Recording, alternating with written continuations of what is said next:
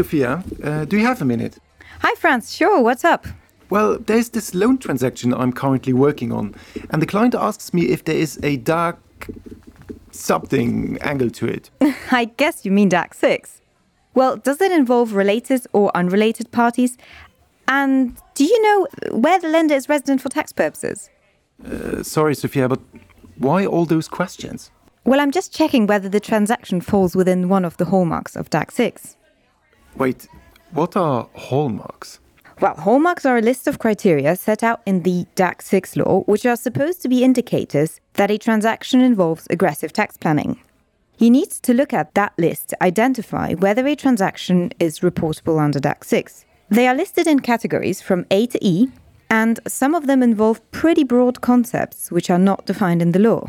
So I guess that interpretation skills are required. Oh, yes. And you will be surprised how different tax advisors in different member states come to different conclusions. It can be difficult to manage for clients. I see. But coming back to your question and to my issue with the loan agreement, actually, the lender and the borrower are unrelated parties to this transaction. I see. Well, that's good news. This is how we can eliminate, for instance, hallmark C1, which only applies to associated enterprises. But the remaining hallmarks could still apply, though. But if you want, we can take a look at this together. Oh, that would be great, Zofia.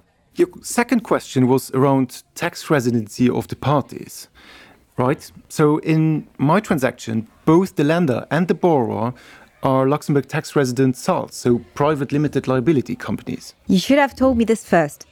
If there is no nexus with a country other than Luxembourg, the loan transaction should generally not be reportable at all because there is no cross border element to it. Okay, so let me summarize. Is my understanding correct that DAC 6 is only about transactions that come within the scope of one of the hallmarks and that are cross border? Fast learner.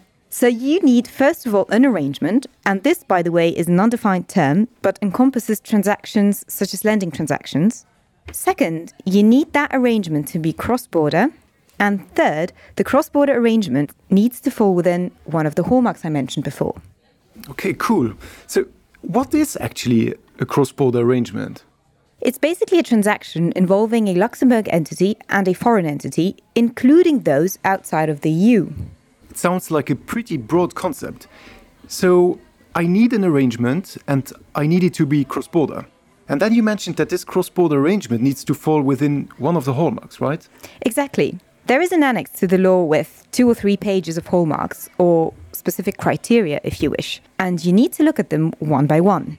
Zofia, I need to get back to the client rather swiftly. Would you mind just briefly explaining them to me? Uh, no. You should really read them on your own to get a full picture, but I can give you some examples if you want. For instance, other hallmarks relate to acquisition of loss making companies, claiming deductions for depreciation twice in different countries, or arrangements aiming at hiding beneficial owners. What I am taking away from our discussion is that a lending transaction between two unrelated Luxembourg SALs should generally not be reportable under DAC 6. So let's change the facts slightly and let's assume for a second that the lender is tax resident in the UK and the borrower is still a Luxembourg resident SAL. So in that case, would you automatically conclude that this is a reportable cross border arrangement under DAC 6? I mean, clearly there's a cross border element to the transaction. No, because although there is a cross border element to this transaction, it does not necessarily mean that the loan agreement falls within the scope of any of the hallmarks. Surely the UK lender is fully taxable in the UK, and interest payments which the Luxembourg SAL is able to deduct for tax purposes do not benefit from any special tax regime in the UK, in which case there is nothing wrong with this loan agreement, it's not reportable. Well, the fact that the UK lender is a fully taxable entity seems to be important for your analysis.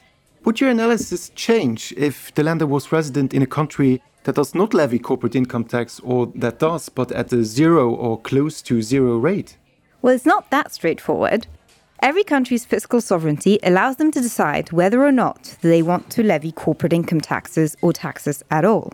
So it's not enough that the lender is tax resident in a zero corporate income tax country for the loan agreement to be necessarily reportable under DAC 6.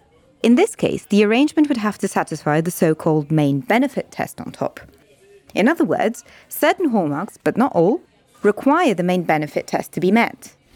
So, the main benefit test. Now, what does that mean?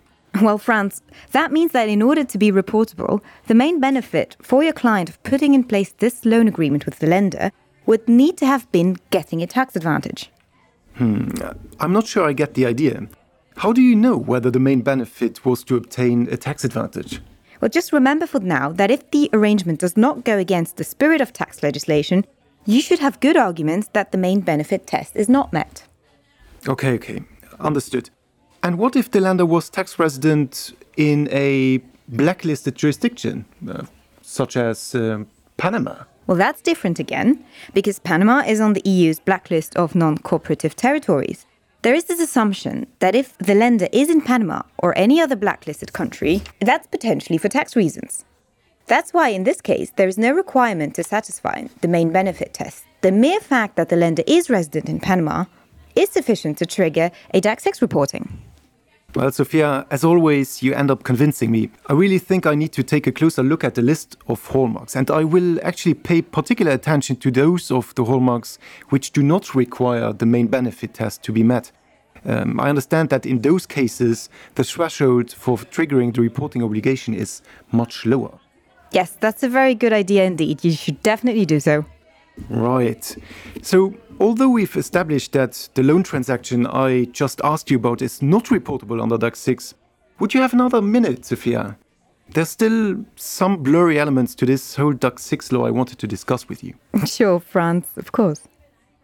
So, let's assume that I've established that there is a reportable cross border arrangement. How do I know who has to report it? So, the basic principle is that intermediaries are in charge of reporting obligations. Uh, let's slow down a little bit here, Zofia. What is this concept of intermediaries all about? It's a pretty broad concept, you know, but we can summarize it as any kind of advisor or other person who designs or creates such cross border arrangement or who assists with its implementation. There are so called primary intermediaries who had an active role in the conception of the reportable arrangement, let's say, for example, tax advisory firms. But there are also so called secondary intermediaries who merely had a passive role and. You um, sorry to interrupt you there, Zofia. How can you have a passive role in the implementation of a reportable cross border arrangement? Well, this is when a person did not actively design the arrangement per se, but they helped in its design or implementation. That's, for instance, the case of um, corporate service providers. And, you know, based on all facts and circumstances, they were actually expected to know that they were involved in helping put in place a reportable arrangement. So, therefore, both primary and secondary intermediaries are bound by reporting obligations under DAC 6. Okay, so looking at ourselves, Zofia, it sounds to me as if lawyers are always intermediaries. Well, not always. It depends. You know, certain lawyers will most probably be intermediaries, but certain other lawyers may well not be aware and may well not be expected to know that they are helping put in place a cross border reportable arrangement, in which case they won't be intermediaries. But you know, as usual, it's always based on facts and circumstances. Well, Zofia, I, I have this close friend who told me that a Luxembourgish lawyer should actually never worry about DAC 6 uh, reporting ob obligations, simply because lawyers are not caught by the DAC 6 legislation. Mm, that's not quite right, you know. Lawyers in Luxembourg, just as other members of regulated professions, such as chartered accountants or auditors, are exempt from DAC 6 obligations by law due to their professional secrecy. They may well be intermediaries, but they are not allowed to report directly to the Luxembourg tax authorities. If a Luxembourgish lawyer realizes that he or she has been involved as intermediary in a cross border reportable arrangement, they have to first locate any other non exempt intermediary who was involved in the arrangement and notify them of their reporting obligation. However, if there are no other non exempt intermediaries involved, the Luxembourgish lawyer is then obliged to notify their client, so the relevant taxpayer, of their own obligation to report. And could you think of a scenario where there is a reportable cross border arrangement, but there's no intermediary involved? Well, of course, look, certain clients have internal tax departments, and sometimes they do not involve external tax advisors. In that case, those taxpayers have to report themselves to the Luxembourg tax authorities. Thank you very much for all the helpful insights, Zofia. Just to finish off, is there a specific reporting deadline I should keep in mind? Yes, there is. The general reporting deadline you should keep in mind is 30 days. The starting point of the reporting deadline is not necessarily the closing date of the transaction, though. It can be earlier than that.